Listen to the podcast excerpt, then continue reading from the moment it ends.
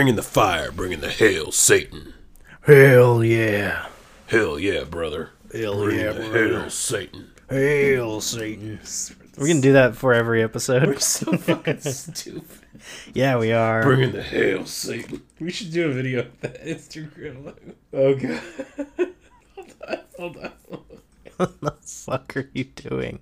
Greater Cincinnati. Hail, Satan. Bringing the heat, bringing the thunder. Okay, so. Dude, yeah, hold on. Discard. We're having so much fun. This is good shit. So we're recording this right now on 1014, which is the same day where uh, me and Jake started spamming our Instagram uh, stories. Uh, it's pretty good. It's really fun. We're so just fucking stupid. just to give you a frame of reference for uh, when we're recording this, it's when you see all of our goofy bullshit on the 14th. Yeah, well, you know, it's like we knew we needed to record. I am an old man recuperating from an injury. And so I was trying to shore up all of my uh, strength. I literally laid down for like an hour to try to like, you know, be able to have enough energy to bring the hail Satan when we got Hail, Satan. That's right. Bring the hail Satan when we started to record, Hail, Satan. Which is just a way that we get ourselves hyped up. Bands do this sort of thing. You know that. We've seen people do this. They, they have a thing. They like have a uh, like a like a ritual before they start to record or before they start to do concerts. So I don't think that we are out of out of the ordinary or any weirder than anyone else for doing something. No, absolutely not. right. Red leather, yellow leather, red leather, yellow red. This is just more fun. That's right. It is more fun, especially when people can see us being absolutely fucking crazy on Instagram. Yeah, that's pretty fun. We're both realizing that we're enjoying doing that kind of video content. We've been talking about it for a long you. time. Fucking told you that. I know, I know. We've been talking about doing some sort of video thing. We just need to buckle down and do it, but it's a lot of fun. We just like being goofs. Yeah, it is fun.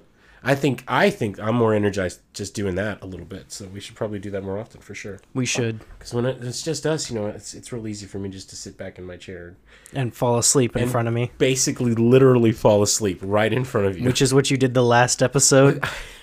We came back from our break oh, because I was editing that episode, and I remembered coming back from our break, and I literally started it with, "And now Jake is asleep across from me," and it took you a minute to like open your eyes and I was literally asleep. I really was. I'm not in. I'm not in my rights. I'm not. I'm out of sorts right now. I'm hurt. Mhm. So, what's your excuse for all the other times that's happened? I'm an old man. Well, some of it was depression because I was in a loveless marriage, Fair. which I will get into uh, a little bit more in, in in a little bit when I get to my subject. Your topic is going to be My topic. Is your horror story your marriage? Let me tell you something. There's a subreddit called Dead Bedrooms that's all about people in horrible like oh, yikes. marriage relationships where like nothing's going on for them, like there's like no emotional connection. And of course, I can totally I can completely relate to that in my last in my marriage. So it's like, yeah, it's it's horrible. Oh, that's rough. Horrible is my catchphrase, but that is truly Horrible. horrible to be in a dead a dead marriage like that. Dead bedroom is what they call it. Woof. But hey, at least you're not there. Now you're out there making moves in the 40 to 60 age range. No. 40 to 80? It oh, doesn't matter. 40 to 80? Let me tell you something. The smartest move I could make is probably find myself a 55 year old woman who, like, has her career and, you know, has a house. You need a sugar paid mama. Off, stuff like that. I mean, why would I want a 29 year old, you know, oh my God, who, like, just doesn't have her life together and, you know, just oh, forget that. Whatever. Yeah, you can send those candidates my way. Go um, ahead, knock yourself out. very Go and make those bad decisions with that bad decision making engine.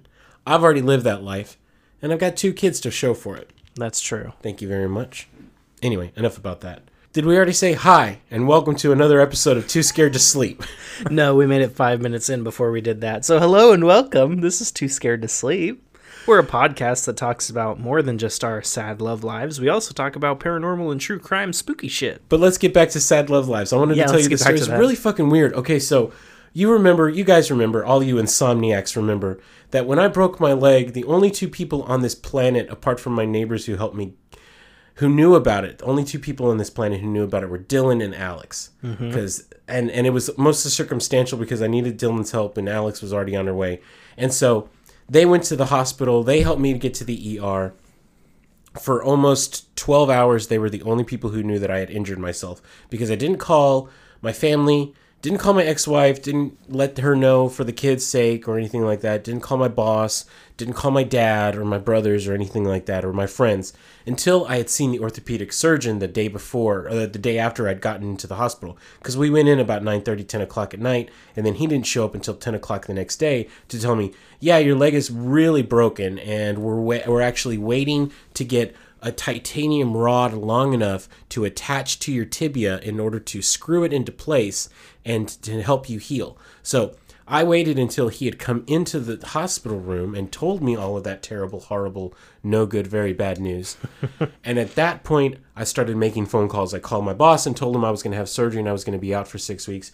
I called my dad and got chewed out for like 30 minutes about you know how stupid I was and how I should never have bought a motorcycle and he told me to be careful on it and this is what happens and you knew that it was going to happen all that stuff Yeah, that tracks. and then I told my uh, my friends at work and of course I got the uh, this is exactly what we said was going to happen you're such a fucking idiot sort of stuff Which he did forth. also get from me the night that it happened. Yes. But he was still in pain I know. and didn't know, so I, know, didn't give it to him too bad. there is there was none of the responses that I got uh, were anything that was surprising or out of the ordinary. Now, once I was once I was done with those phone calls, I did call my ex and I told her what was happening and I let her know. But at the same time, again, there wasn't anything that anybody could do. I was just basically waiting around until I had surgery. No one was allowed to come and see me in the hospital, you know, unless they, you know, there's this risk of get catching COVID in the hospital. So it wasn't like I was trying to get any sympathy from anybody. There wasn't anything that I could do. There wasn't anything that I needed. I had a phone charger. Thank you, uh, my friend Darcy, our friend Darcy, brought me a phone charger from work and, and sent it to me. But apart from that, I really didn't need anything. I couldn't do anything at that point. I couldn't even eat. They wouldn't let me eat anything until after the surgery. So I went like 24 or maybe 30 hours before I got a fucking meal, and it was horrible. That's the worst. Oh, and then the worst part was that the, apparently the anesthesia makes you constipated. That was also a big problem once I got home. Ugh. But anyway, but I digress. So, fast forward, I find out just like two weeks ago that my ex has actually met somebody and been dating somebody for about two months, which makes me sad boy because I was in a great relationship for six weeks and then she fucking dumped me, right? Damn it. So I find out not only is she dating some dude for two months, but this dude has already met my fucking kids, which is a huge problem for me because if it had been the other way around and Alex and I had gotten to the progression where she where that situation was going to come up where she might have met my children, I absolutely 150% would have talked to my ex about that being a possibility and let her know this is who I'm with, this is how long I've been with her, and this is going to happen where she's going to meet my kids. And she didn't do any of that for me. Yeah, had you done that and you just like the Yes. Mm-hmm. kids were over and Alex was just there and you're like, "Hey, this is her." You would have gotten chewed out for that. Oh yeah, she would have lost her shit. She absolutely would have lost her shit. And that's what I told her. I said, you know, if it had been the other way around, because she didn't even actually tell me. What happened was she was alluding to the fact that she was dating somebody. And so I did a little bit of social media uh, investigation and realized, okay, there's this person who's following her on Instagram that I don't know, that we don't have any mutual friends. It's got to be that guy yeah. right? And Look then I asked Jake. my son one time when he was here, and I was like, "Hey, is your mom dating this dude?" And he's like, "Yeah, we already met him." And I'm like, "What the fuck did you just say to me?" Whoa. Hold on, rewind that. So then I told her, I was like, "How could you do that? You know, you're."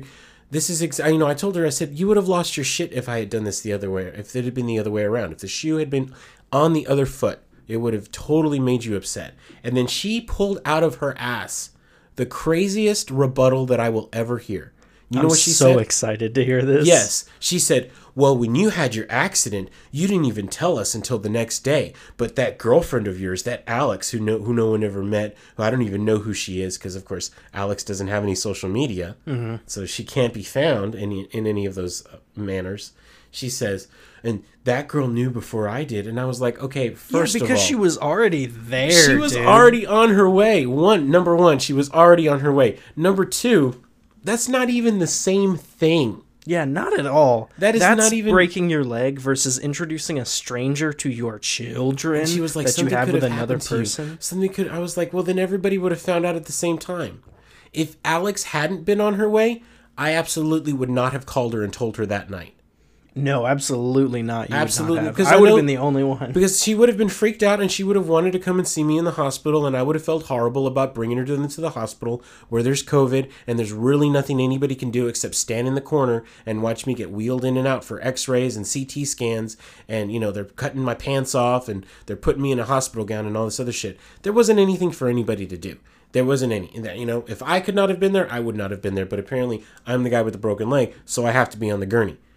I would not have subjected anyone else to the bullshit of having to wait in the room if I could not have had to. And so I don't know where my ex gets this idea that somehow that's the same, but it's completely not. I Yeah, that's nowhere near bullshit. comparable. It is complete bullshit. But of course, it still upsets her that I was dating somebody for six months and I didn't let on, that I didn't tell her anything about it. Well, But not so much anymore. you know what?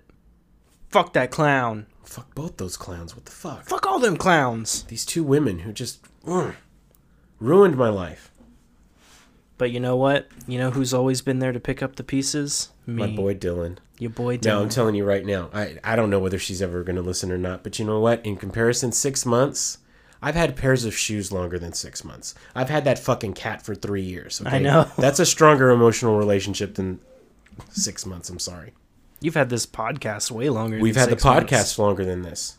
Absolutely. So yeah, the cat, Boomer, the fucking cat, Our little mascot. my furry son. Anyway, enough about that. Enough about that. Let's just let's just promise to let's promise to cut all that shit out. just cut it. The minute I get it out, the minute I, I I regurgitate and just throw up all of those emotions and that feeling, I'm always I always number one feel better and number two want you to cut it out. Yeah, and you know what happens? I never cut it out. I out. know you never do. I trim it down, You but trim you know it down. what? You take out the ums and then you just post the that shit. listeners deserve to know all the minute details of your life. I want to make sure that if nothing else comes from this, this- podcast, then you have no privacy left in your life. That's or all I maybe want. maybe this is why you're the why you're why you're the more favorited host because they're tired of hearing my my verbal diarrhea. Mm, I have the voice of an angel, and I don't complain on the podcast as much as I complain in real life. You complain a lot to me in I real life. do complain a lot, but I know when to turn that shit off. Whatever. And that's as soon as I click that record button. Maybe I should stop. Uh, I don't care. Listeners, shit. let us know. Should I continue to tell you everything about my life, Yeah, I think you should. or should I stop? Should I'm we just go ahead and give here. your address and social security out too? No, let's not do that. Let's not do that. All right, enough about that. We've gone on for what, 40 minutes now? I swear to Christ. Uh, 13 and a half. Jesus Christ, that's long. you want to do your topic first? You want to do my co- topic first? Let's do yours first. All right. So listen, two weeks, two two episodes ago, I talked about the murder of Laci Peterson by her husband Scott Peterson. Yes, you did. Okay. That white man with his bullshit. A white man and his white man bullshit. That's the other thing I need to tone down is the casual racism towards white people.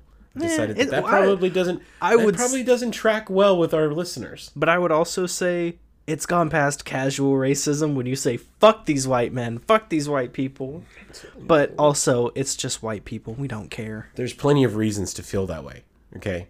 Oh yeah, absolutely. Okay. There's there's plenty of reasons. The Holocaust, the Trail of Tears, Christopher fucking Columbus. Bastards. All of them. Yeah, Andrew Jackson. Anyway, enough about that. Donald fucking Trump.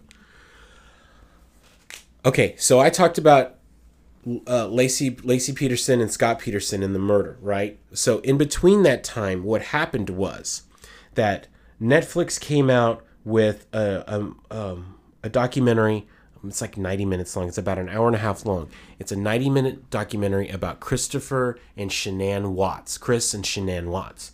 Now, Chris Watts is a guy who, just like Scott Peterson, murdered his wife who was pregnant. Fucking of course. What not only that- fucking weird middle-aged white dudes wanting to murder their pregnant wives. Is that just a married thing? I don't know. I have never felt that way. Okay. Let me tell you well, something. You're not white, so. Oh, that's true. That's true. He also murdered his two daughters.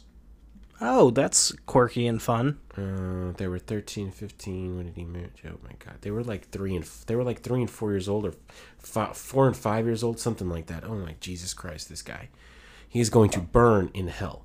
But anyway, the thing about it is, the reason that I'm talking about this is because I watched the documentary. I have watched it three times now because it is so compelling. And then I started doing the research, the normal kind of research that we do for our podcast. the thing that is so different about, or that there's so many similarities in the Chris Watts and the Scott Peterson cases, but the thing that is so different in them is that there's a 15 year gap between the death of Laci Peterson and the death of Shanann Watts and her two daughters, right? 15 years. You know, uh, Laci Peterson died in 2003, 2003. Shanann Watts died in 2018. Okay, 15 years. Social media has blown up in those 15 years Yeah, to the no point kidding. That the difference, the biggest difference of all the sim, there's all, so many similarities, but the biggest difference between the Laci Peterson case and the Shanann Watts case is that Shanann Watts, that there's this just an, a, a trove of social media evidence of her life, of their life together, of their children. There's videos, there's photos, there's all this stuff that isn't there with Scott and Laci Peterson as much because, again, you know, it was 2003 and it wasn't that big of a deal back then, you know? When they first got together, you know, you, you can go back and you can watch documentaries uh, and, and news stories about the Petersons, but it's always photos and it's testimonials. But with with Shanann Watts and her husband Chris, especially Shanann, because and I'll explain why there's just all of these live Facebook live videos and posts and you know just photos that are out there for anybody to see a lot of it is public domain because it was just out there to begin with on Facebook um, and so to be able to watch the story of their life and how it took a turn and how it ended up in death unfold in just right in front of your eyes through the eyes of the through the prism of social media is the biggest difference in between the Laci Peterson case and the Shanann Watts case. Yeah, it's kind of haunting. It really is. It really is. So, um, the story behind Chris and Shanann Watts is they met in 2010. Shanann had been married once before. Uh, she'd have been in a really bad relationship, according to everything. Again, according to everything that she posted on Facebook. Um, but she turned her life around, and when she was like 25 years old, she built her own house. She had started her own, you know, she started her own business. She was selling Thrive, one of those pyramid scheme things Ah, right? So she had turned herself turned her life around, and they both lived in um, they both lived in North Carolina, and they met. He kind of he friended her on Facebook, and they started talking. And uh, she also had found out that she had lupus, and so she talks about that again. She talks about how Thrive helped her through that. hey yo, Lupus Gang. Lupus Gang, exactly. Lupus Gang Unite. So You don't get to say that. You don't have lupus. I know I don't, but I support you. Get out of here. Am I not your friend? Step off my shit. Whatever. I'm Okay. kidding. I don't care. step off you and your you poor baby anyway enough about that so she talks about how um, you know the video there there's videos there where she talks about how she wasn't sure if he was right for her she wasn't sure if she was right for him and she gave him every option that he could uh, to you know to to find somebody else to maybe be with someone else and he decided that he just wanted to be with her and so they ended up getting married and uh, they ended up having two beautiful little daughters, Bella and Cece, uh, cute little kids. He got a job. They they moved to Colorado, got a five bedroom home. Um, he was working for a petroleum company as an operator. She was an you know she was in uh, she was in working with Le-Vel, which is the parent company for Thrive. So in a lot of the photo, you know she's she's taking all these videos about her life and all these supplements that she's taking and the patches that she's wearing and all this other shit and it's just there for uh, on display for everybody. There's videos of, of when she realized that she was pregnant uh, for a third time, and she posted a video. She's wearing a T-shirt that says "Oops, we did it again." She's got a photo. She's got one for him, and you know he comes into the house, and she's got the pregnancy test, and she's she's video. You know she's recording him as he walks into the room, and he's really excited and all this other stuff, right? Mm-hmm. Which makes it even worse. What happened?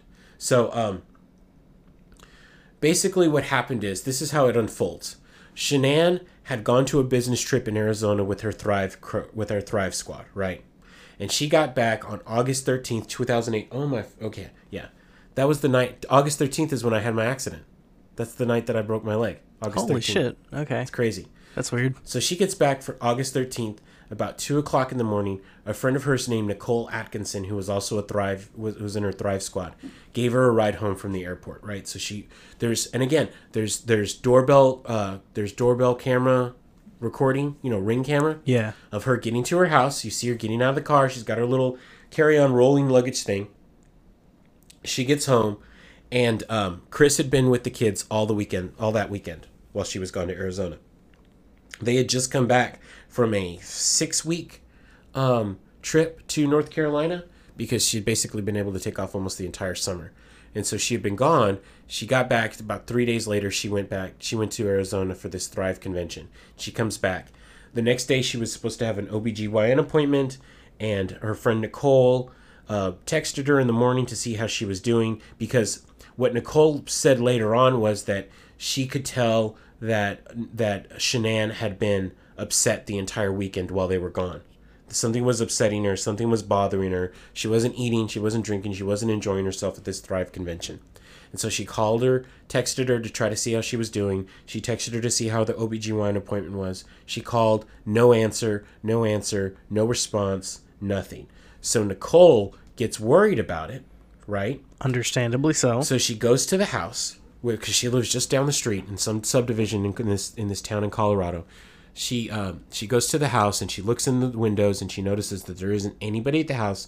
There's nowhere else that Shanann should be because she works from home. The kid, the girls should be there because they're they're hardly school age. But it was August, so the school school hadn't even started yet, and there's nobody there. So Nicole, who's really the fucking, she is the MVP of this whole fucking story because she gets the ball rolling immediately. She calls the cops and Hell tells yeah. her, "I think something's wrong. I think something happened to my friend. I dropped her off at her house this morning. I haven't heard from her all day long. She was supposed to have a doctor's appointment. I haven't, you know, I'm at the house right now. There's no, there's no movement on the inside of the house. There's nowhere else. Her car is here. I think something happened to her."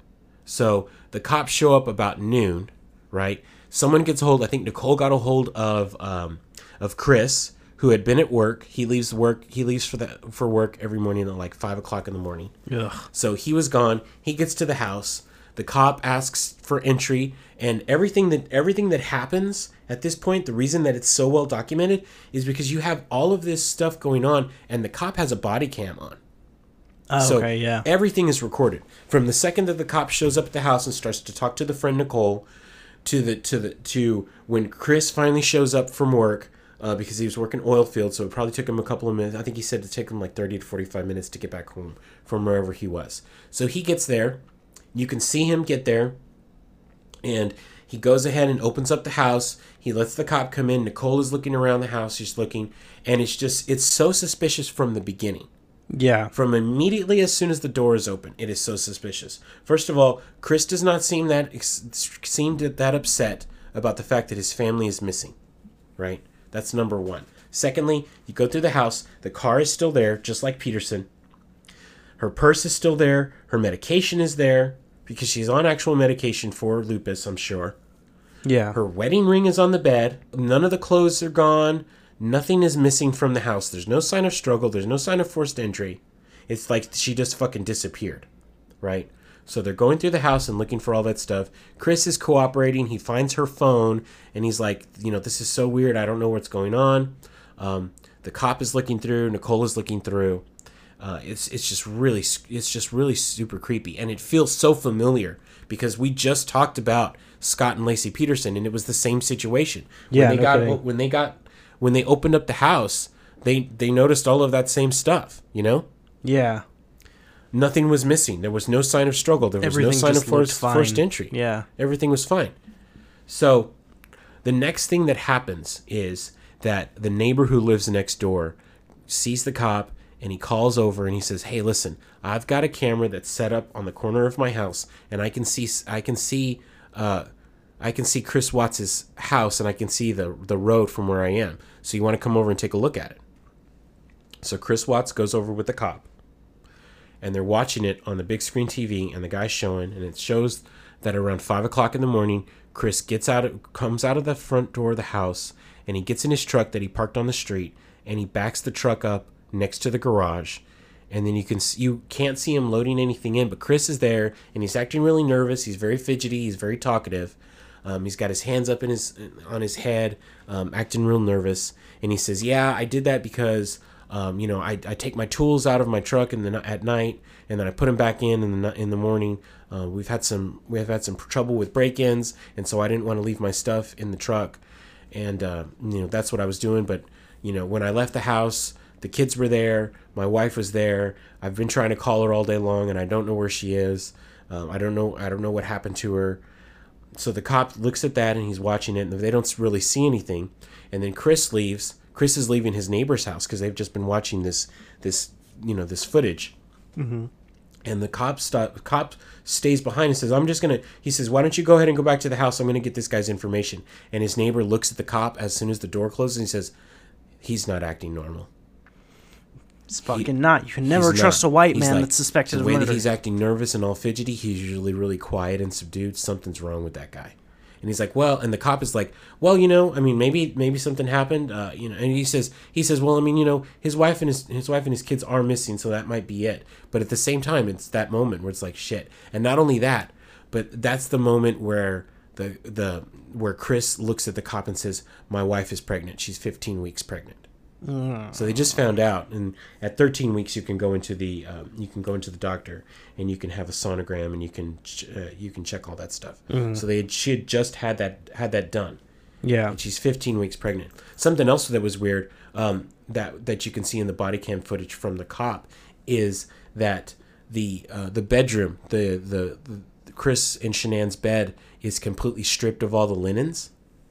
The pillows are gone, the blankets are gone. That's fucking they're not on top of the bed. I don't like that. And then he had mentioned that the girls' blankies, like their like their personal blankets that they would always go to sleep with, the blankies are gone off of the bed as well. So it's just weird. And not only that, but the neighbor before the cop left the neighbor's house, the neighbor said he never takes his tools out of his truck. He never we never see him do that. Fucking sketchy shit after sketchy shit. I hate this. I, Mm-hmm. hate how obvious this stupid dumb white man Mm-hmm. with his stupid dumb fucking life and his fucking I'm sure great wife and fucking great kids. I don't understand. He just has to go and fuck it all up and then be sketchy and fucking weird about it. I Fuck these clowns, man. None of this makes any sense to me. None of it. And it's going to get even worse. oh, I'm sure. I'm excited though. Let's see how this plays out. So the entire time, Chris cooperates with the police. The police put out, uh, you know, uh, a bolo, which is be on the lookout. They they start to canvass the neighborhood with flyers with the photos of of Shanann. The media comes by and interviews him. They allow cadaver dogs into the house uh, to get a scent to see if they can get a scent of anything, and then they're they're searching the nearby areas to try to figure something out. He says that it's tearing him apart, that he doesn't know where he is, but when you go back and you watch the footage again a second time, you notice that he is showing absolutely no remorse. He's showing no sadness. He doesn't look panicked. He doesn't look worried at all. At Fucking any point. of course he's not. At any point does he not. Um, so eventually, Chris was brought into the police station for an interview, and he talks about how they, they ask him, like, did you have any problems? Is there anything going on? He talks about how he's been having problems with Shanann. Uh, what had happened was when they had gone to when he when she had gone to North Carolina for those five weeks. At the very beginning of that of that visit, they had gone over to Chris's parents' house and Chris's mom had bought some sort of ice cream that had nuts in it. Apparently, the the youngest daughter Cece had some sort of nut allergy, and so Shanann freaked out and got upset because they had given her this they'd given her this ice cream, and she's like, "You know that she can have it. Uh, you know that she'll go into sh- you know she'll basically die." That's how she made it seem. Yeah. Um, and so there had been a big falling out, and she left the house.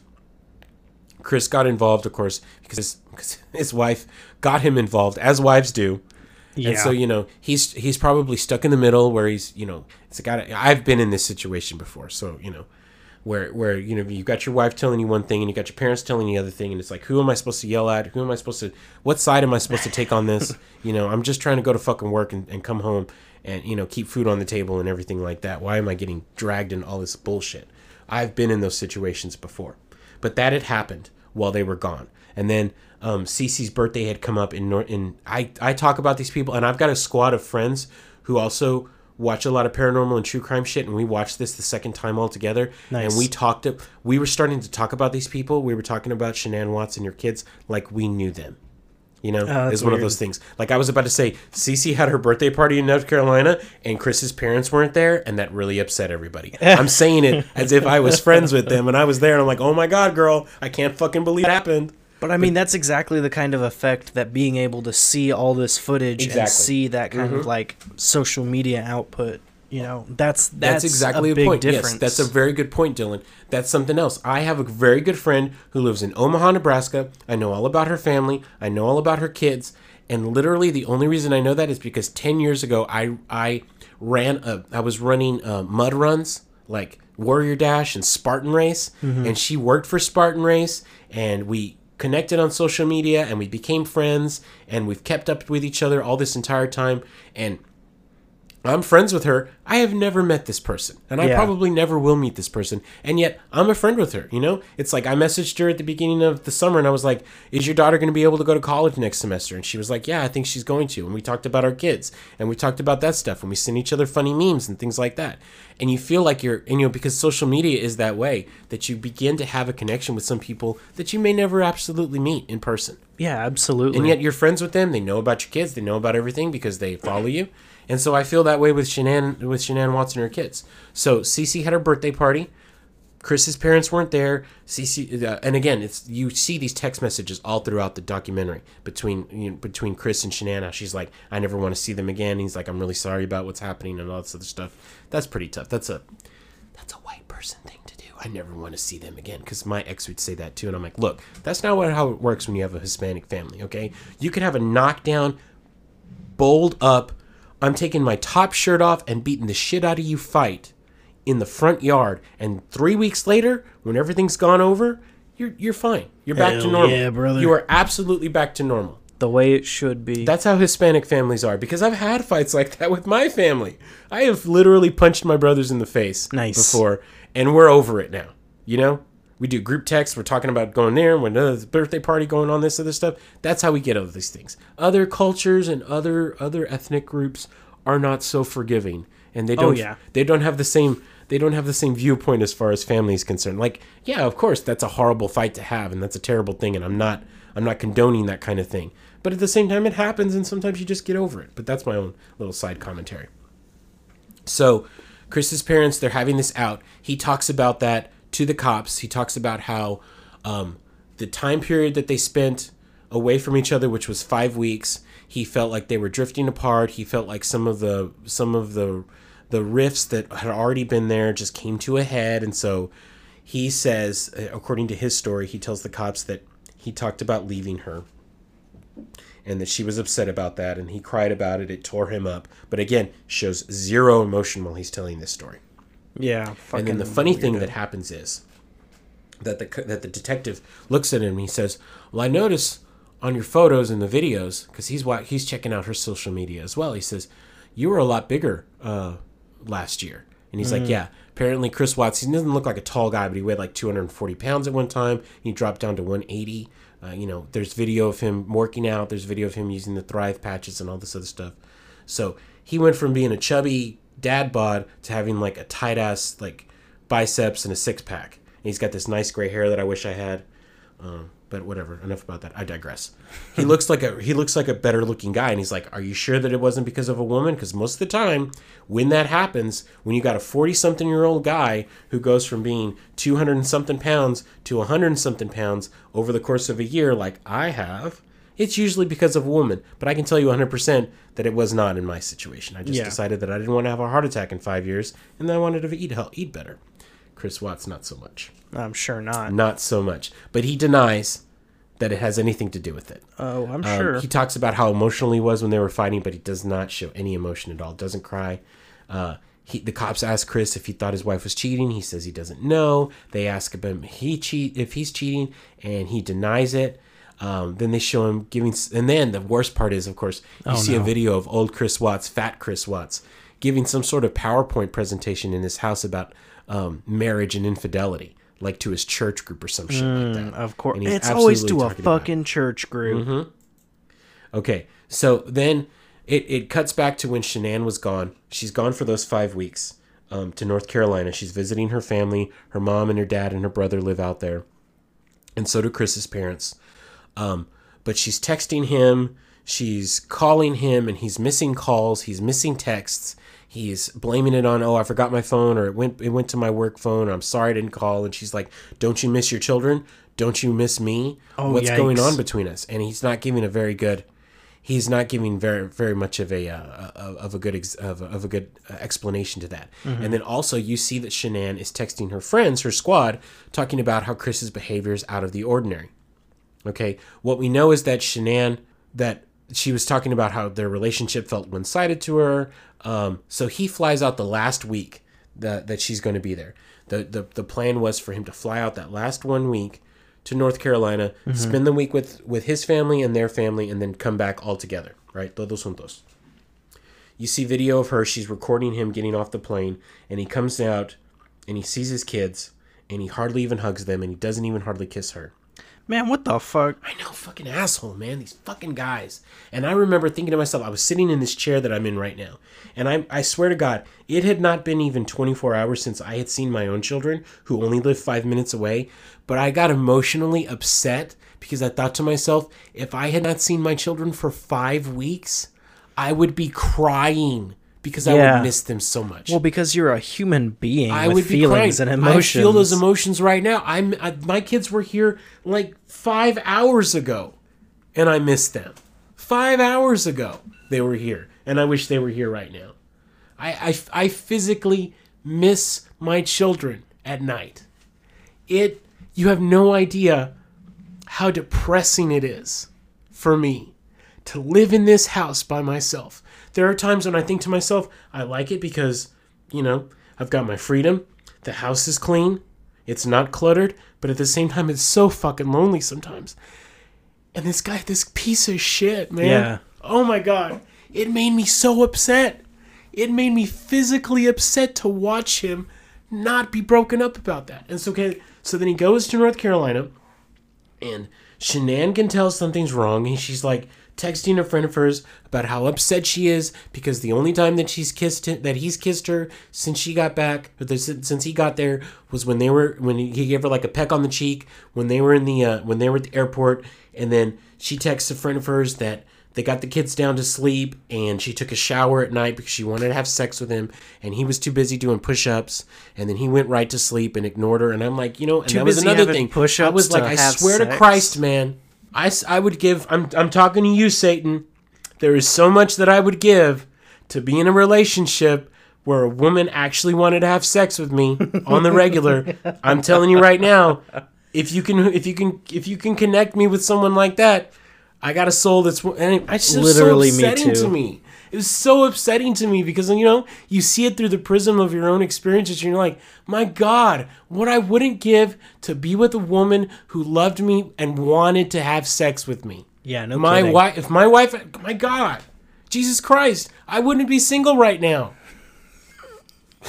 she'd still be here Yeah. oh gee fuck this fucking piece of shit so anyway so and then he won't talk to her and they come back and she can tell something's wrong. She's so upset. She's sending text messages. She's talking about how she's crying. She confronted him. She asked him she actually asked him if he was seeing somebody else because she tried to initiate sex one more time and he just went to sleep and she was just upset about that. It makes me so fucking mad. What the fuck? like, it. I don't know of any guy who would be sexually Exactly. active that would turn she down states sex. that she's so horny and he's ignoring her. And i'm like motherfucker let me That tell you is something fucking unfathomable to me.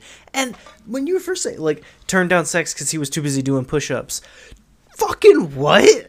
I'm never too busy doing anything to turn down sex. and you could text me while I'm at work, and I would say, "Sorry, boss, I'll be back." I was about to say I would have sex with a broken leg. I had a broken leg and I you- still had sex. you were still in a leg. I was in a brace. brace and I had sex. I was still needing to be in that brace and I took that brace off so that I could have sex. I I I rolled those dice. I was like, "You know what? Maybe my leg will be a little bit crooked, but I'm having sex for Christ's sake."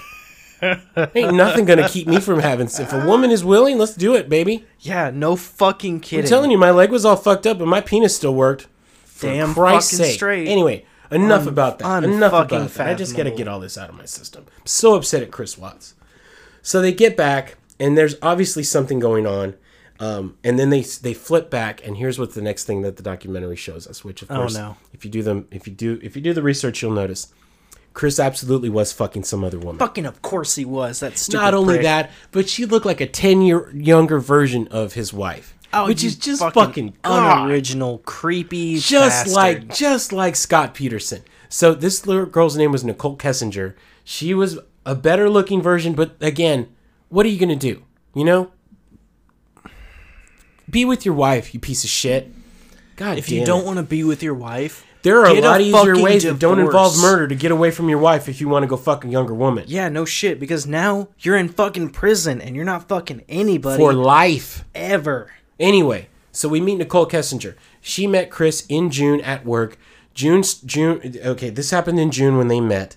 In August, that's when Shanann goes to, um, or no, in September, in July, very or very late July, and then all of August, she's gone. Mid July to mid August, she's gone. So about a month before she leaves, that's when Chris meets Nicole Kessinger at work. Right he told her that he was in the process of separating from his wife. So first they were friends, and of course it develops into a romantic relationship mm-hmm. later. So when Sh- while Shanann was gone to North Carolina, that's when everything started getting hot and heavy between them. So he waited less. He had to wait less than a month to start fucking this woman, Jesus Christ. right?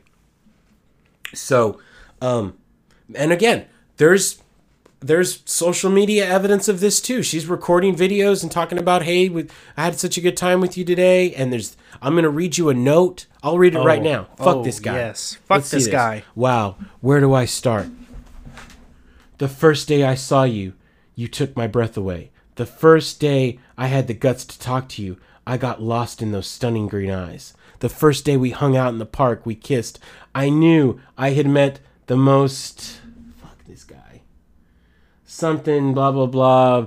Uh, the, the most energetic one, the something, the most unique and something woman ever. Who cares? We've had a lot of firsts together and I want to keep having them with you all night. Da, da, da, I want you. I love you.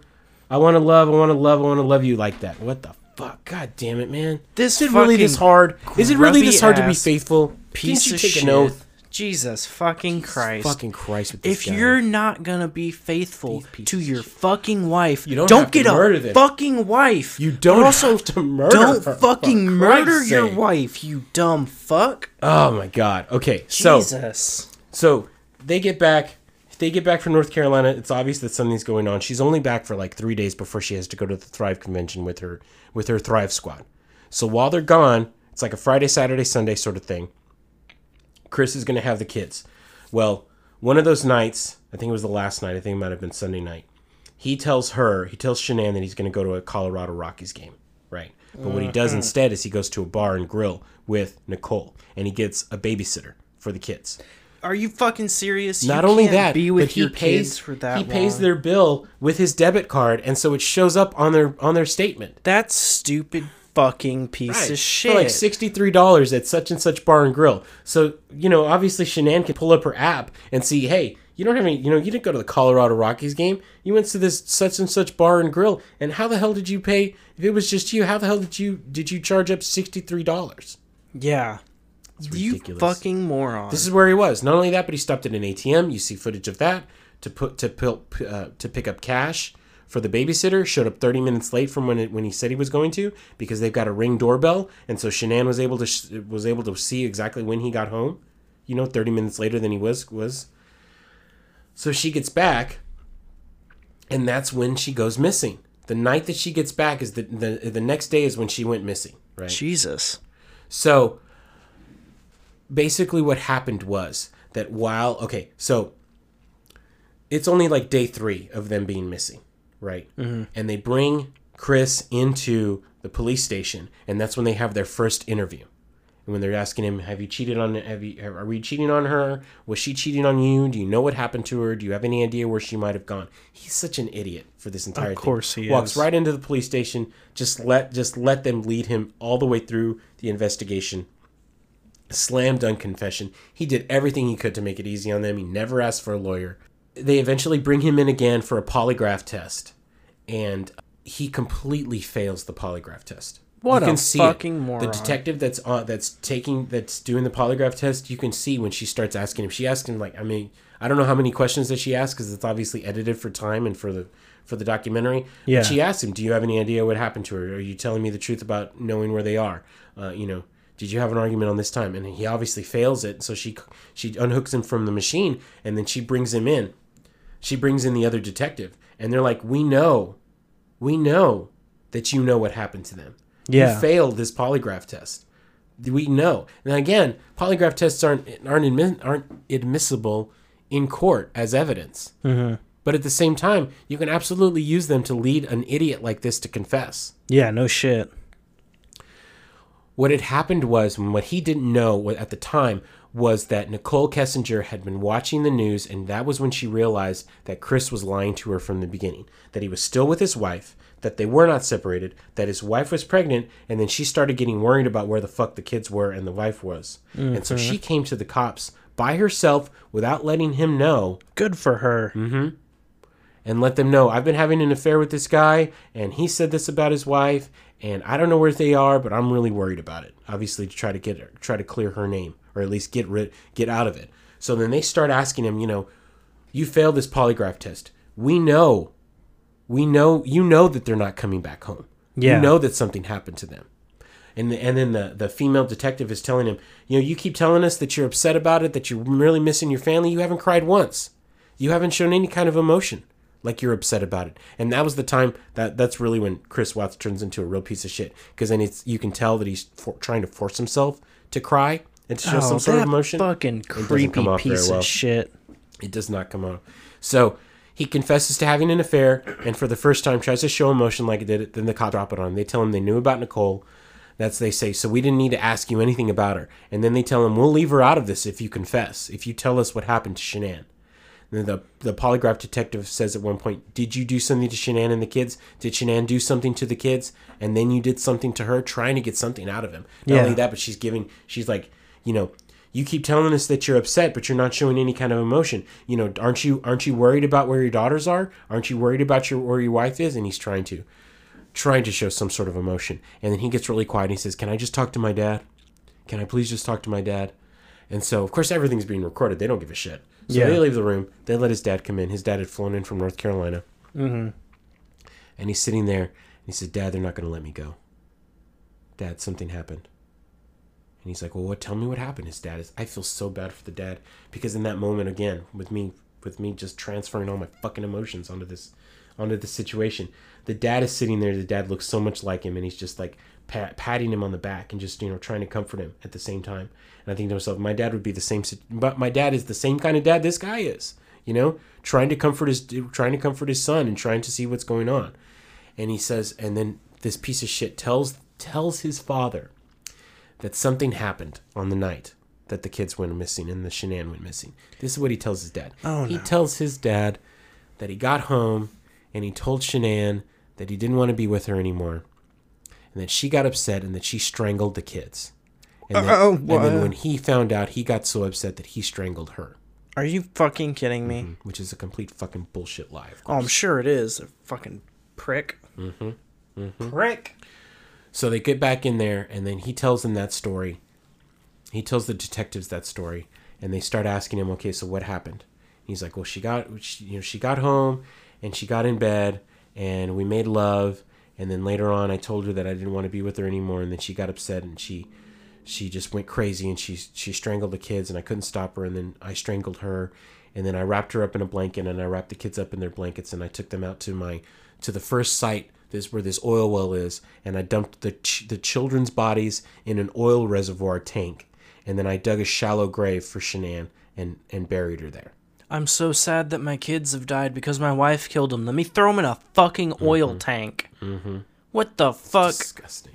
So finally, what happens is, finally when it's all said and done, in order to avoid, um, they they obviously are going to try him for murder. In order to avoid uh, the death penalty, which is still which is still active in Colorado, he um, he was charged with five counts of first degree murder, including an additional one count per child cited as death of a child who has not yet attained 12 years of age.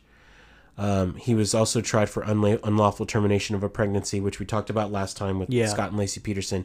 Three counts of tampering with a deceased human body. Um, they f- he finally pled guilty, and he confessed that he had killed them both. And this is what he said: that he strangled his wife while she was in bed, Jesus Christ. and Okay. then so, and then and then she was face down on the bed, and that she was dead, um, wasn't moving, and that his older daughter came in to see, and he said, "Oh, mommy's mommy's sick, so we're gonna take her to the we're gonna take her somewhere." So he can he put it he backed his truck up, he wrapped uh, Shanann up in a in a in a uh, in a sheet, and put her in the back seat on the floorboard of his fucking truck. Ew. And then he wrapped up his daughters who were still awake. Oh, and now no. here's later on he he wrote he wrote a letter that he talked about how he knew the night before that this happened that when he put him to bed that that was going to be the last time he'd see them. So he tried to strangle them before they left the house, but he couldn't either go go through with it or he said that they they woke back up. So then he puts them in the in the truck with him and drives them out to that site to where he was going to be where, where his first work site while they're still alive and their mom is rolling around in the back seat of the truck or in the in the floorboard Jesus fucking Christ. once he got him out there that's when he strangled the oldest daughter and he strangled the the, the, the younger daughter and killed his entire family family annihilation is what they call it Jesus Christ. That's fucking intense. Mm. this whole idea of a family annihilation thing is is is prevalent among among some people. They say that there's some people who just I don't know something happens to them and they click and they think to themselves that somehow they're going to get rid of it. They're going to get they're going to get away with it. It makes no fucking sense. Not at he says that he said that he uh, that the reason that he snapped was because when he when he finally admitted to Shanann that he was cheating on her that she said, "Well, you'll never see the kids again." Okay, it doesn't matter. I mean, we know this because we're not crazy, even though we seem crazy a lot of the time. Yeah. It doesn't matter how bad a divorce goes. It doesn't matter how much you're dragged through the slime and the mud when it comes to your reputation because of a divorce or the horrible thing that you've that you've done. It doesn't matter if your wife has thousands and thousands of followers on social media and just destroys your public image. That's a million times better than murdering her and your children that you're Yeah. never going to get away with because nobody ever gets away with this shit. No. They don't. He's serving five life sentences. Good. without parole. Of course, there's a theory out there that Nicole put him up to it.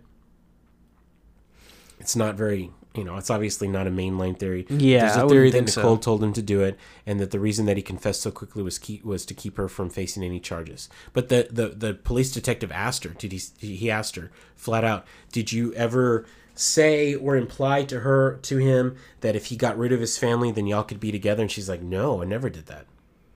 Yeah. Absolutely not. I don't think that this would at all be her fault. This is just a fucking crazy piece of shit guy. There's also um, prison letters that he has so, that he's since confessed that he's since had published. He confesses that he tried to slip oxycodone to Shanann to try to cause her to miscarry because he felt like that would be easier. Jesus. It would be easier if she if that happened. What the fuck? It's terrible. I don't know how a guy just snaps like that. I have no Seems idea. normal. Turns out he's a homicidal maniac. Yeah, what the hell? I don't know. Like I That's mean, a we big jump. we talk about a lot of really weird shit. And it still amazes me the lengths that people will go to for Oh yeah.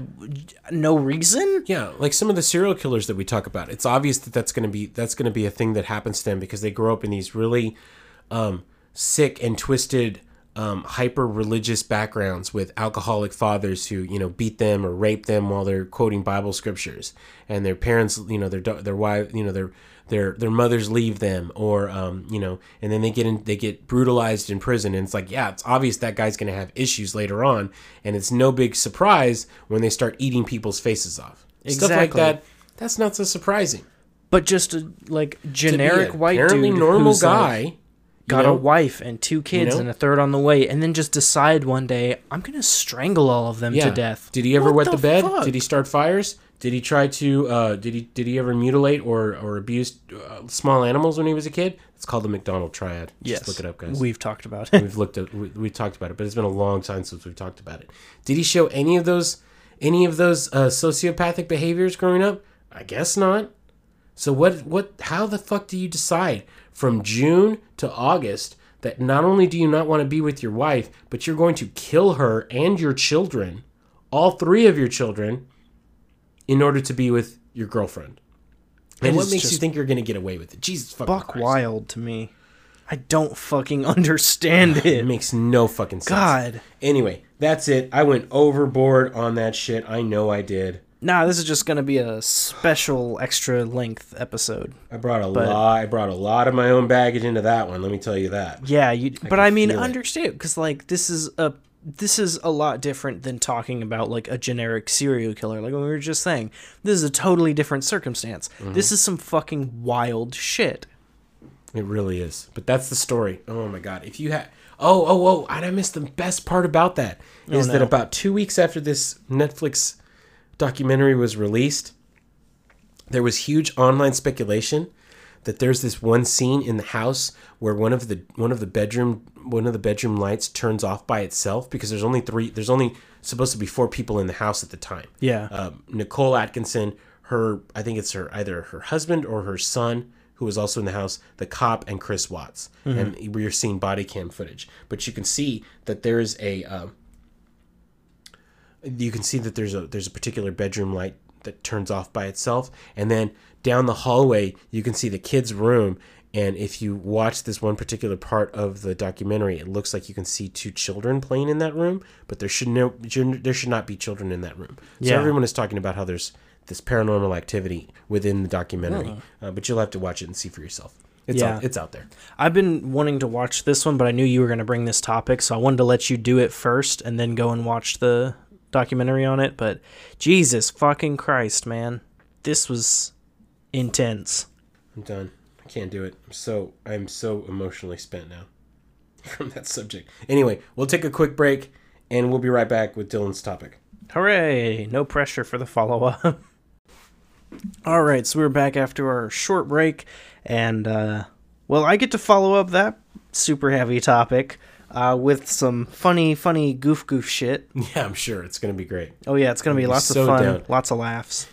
No, I'm so excited for your topic. Go ahead, start. Yeah. Blow me away. Blow me, Dylan. Don't you fucking every fucking time. I have heard that every fucking episode almost. You bastard. Where the fuck did you get those vinyl green boots? My neon green boots. Neon green boots. That's amazing. I got them from hottopic.com and I shipped them to the store. Those are fucking crazy. These were on back order, so I ordered them like a month and a half ago and they That's a time to finally wait got something. here. I know, but it paid off cuz these look fresh as hell. Yeah, they do look good. All right, start up. God, I look good. All right. So I am going to be discussing a little tale you may have heard from the internet back in the early days of the creepy pastas. We're going to be talking about the Russian sleep experiment. Fuck yeah. I mentioned this last epi- last episode uh, because I fucking love this story. I think it's super cool. It's one of the first creepy pastas that I had read and looked into, got me hooked on the rest of them. I think it's fucking radical. So let's just jump into this one, huh? I know Jake do it. likes it too. I can see he's I am got these so like hungry eyes on me. Threw my phone into the other room, closed my laptop, no distractions. He's fucking ready. I'm ready, baby. I'm ready. All right, so I'm going to read it directly as it is written on the Creepypasta website. I just copy and pasted Perfect. into a Google Doc. Oh, so that that's good to know that it only took you five minutes to prepare for your topic. That's why I've been telling you, You for the last week. Like, hey, Jake, are you ready to record? I'm ready. Let's go. Hey, Jake, can we record? I'm ready. Let's go. I watched that documentary twice through to make sure that I got everything right. I of shit. specifically told you what I was doing. I'm doing real research for my next ones. hate Eat you. my ass. Just start. Do you want me to start falling asleep? Because I can do it. No, please don't. You know, You're gonna- you know you're how gonna easy it miss is for me to fall asleep. You know how easy it is. You're gonna miss all the spooky shit. Why are you putting on gloves right now? What are you I'm doing? about to put on my fucking helmet. It's been over 24 hours since I put my helmet on. Do not put your helmet on I put while my we're helmet on once a recording. day, every day, just to make it make me feel better. Do it when we're done recording. Well, you better better hurry up. and I'm about to talk, but do I'm it. not going to talk. You're going to Let's put hear your fucking topic. helmet on. Let's hear your topic. Don't you hate when people interrupt you when you're about to start your topic?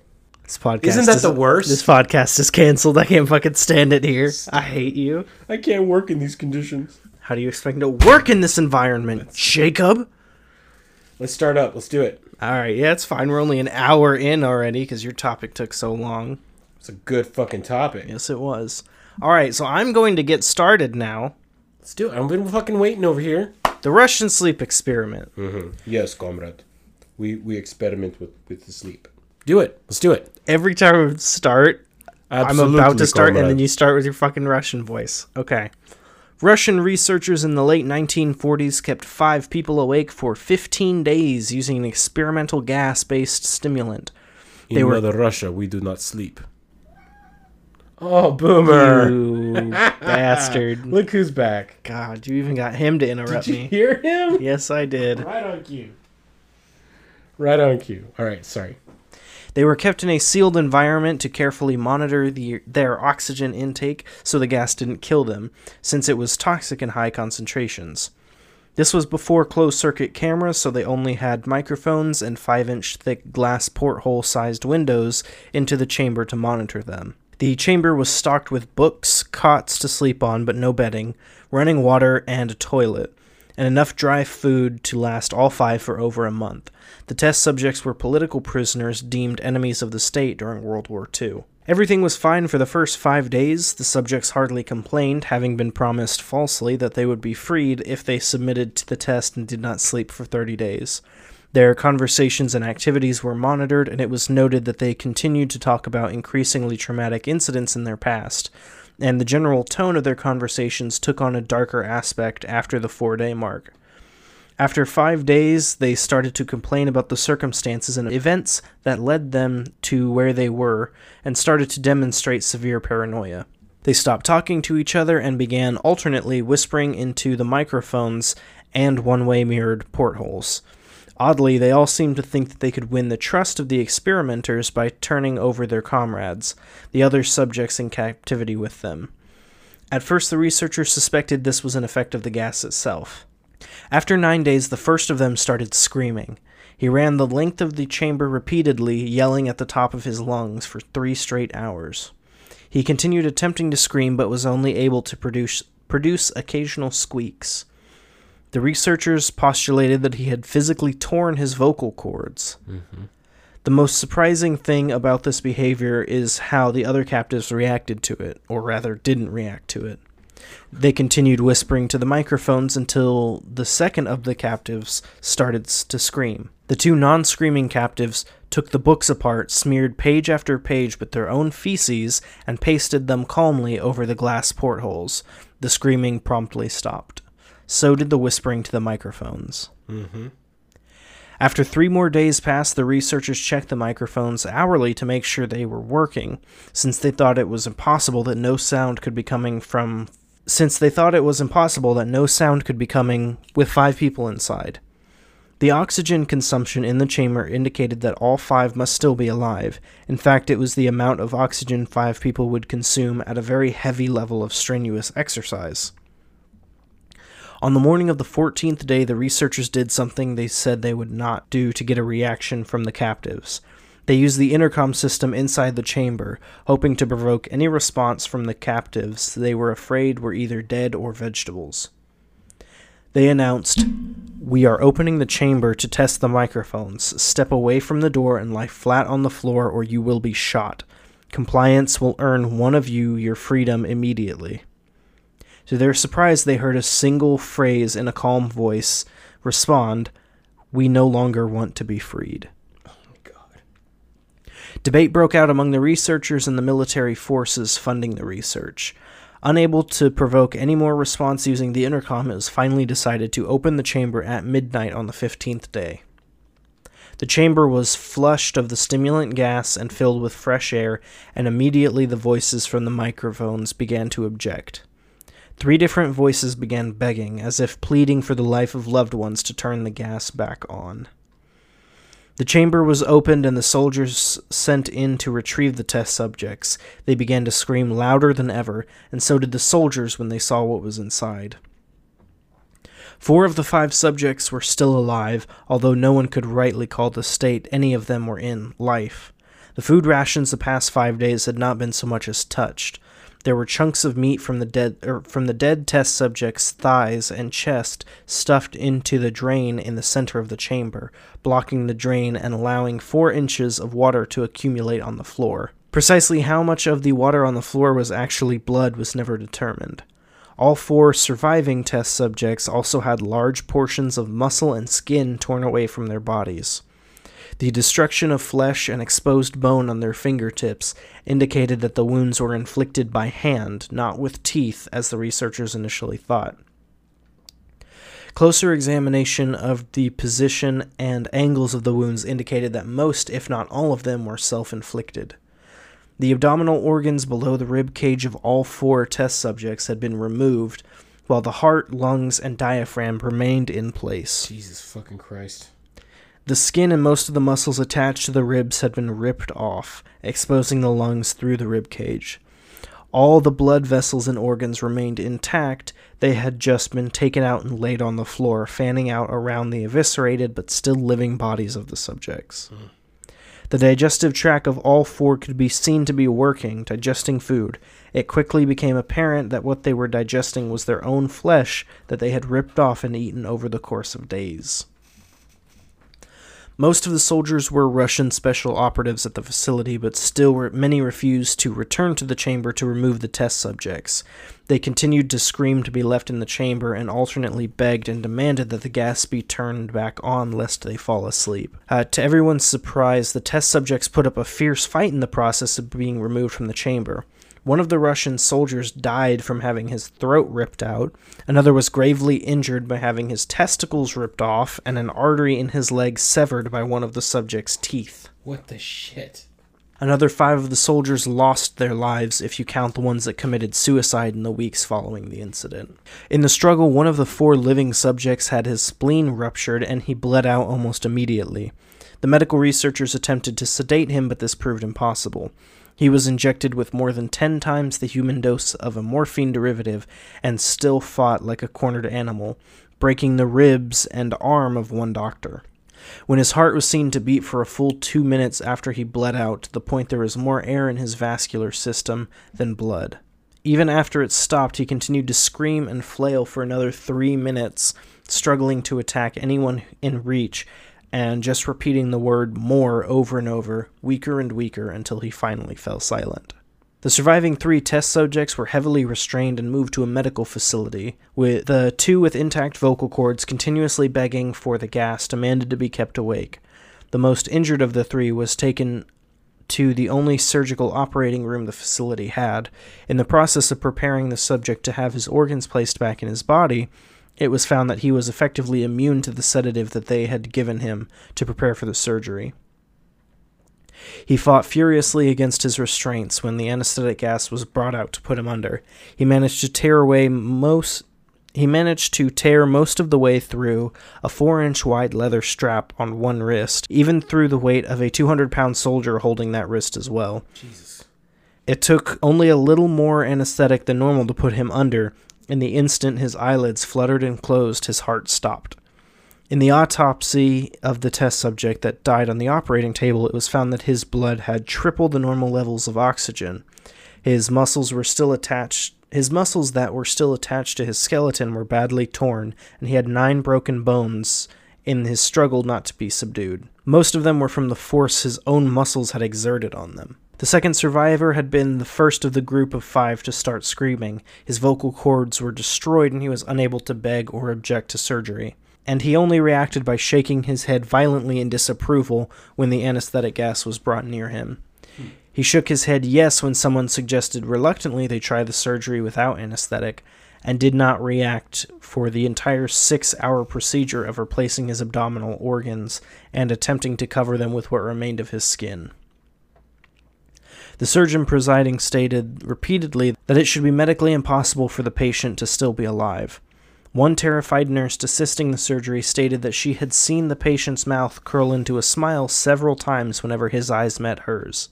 When the surgery ended, the subject looked at the surgeon and began to wheeze loudly, attempting to talk while struggling. Assuming this must be something of drastic importance, the surgeon had a pen and pad fetched so the patient could write his message. It was simple keep cutting. nice. The other two test subjects were given the same surgery, both without anesthetic as well, although they had to be injected with a paralytic for the duration of the operation. The surgeon found it impossible to perform the operation while the patients laughed continuously. Once paralyzed, the subjects could only follow the attending researchers with their eyes. The paralytic cleared their system in an abnormally short period of time, and they were soon trying to escape their bonds. The moment they could speak, they were again asking for the stimulant gas. The researchers tried asking why they had injured themselves, and why they had ripped out their own guts, and why they wanted to be given the gas again. Only one response was given I must remain awake. Oh my god. All three subjects' restraints were reinforced and they were placed back into the chamber, awaiting determination as to what should be done with them. Researchers facing the wrath of their military benefactors for having failed the stated goals of their projects considered euthanizing the surviving subjects. The commanding officer in XKGB instead saw potential and wanted to see what would happen if they were put back on the gas.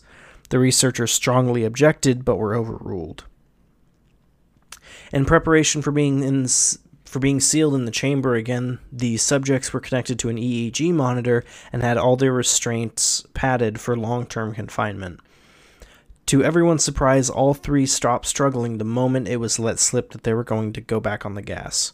Mm-hmm. It was obvious that at this point, all three were putting up a great struggle to stay awake.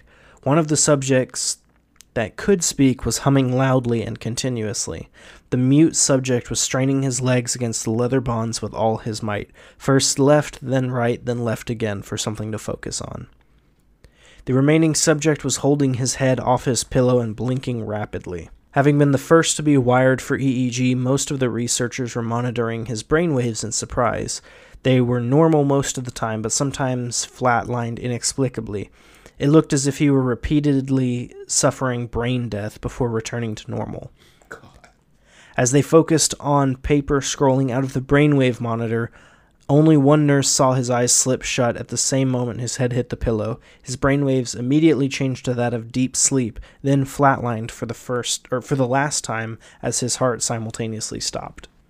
The only remaining subject that could speak started screaming to be sealed in now.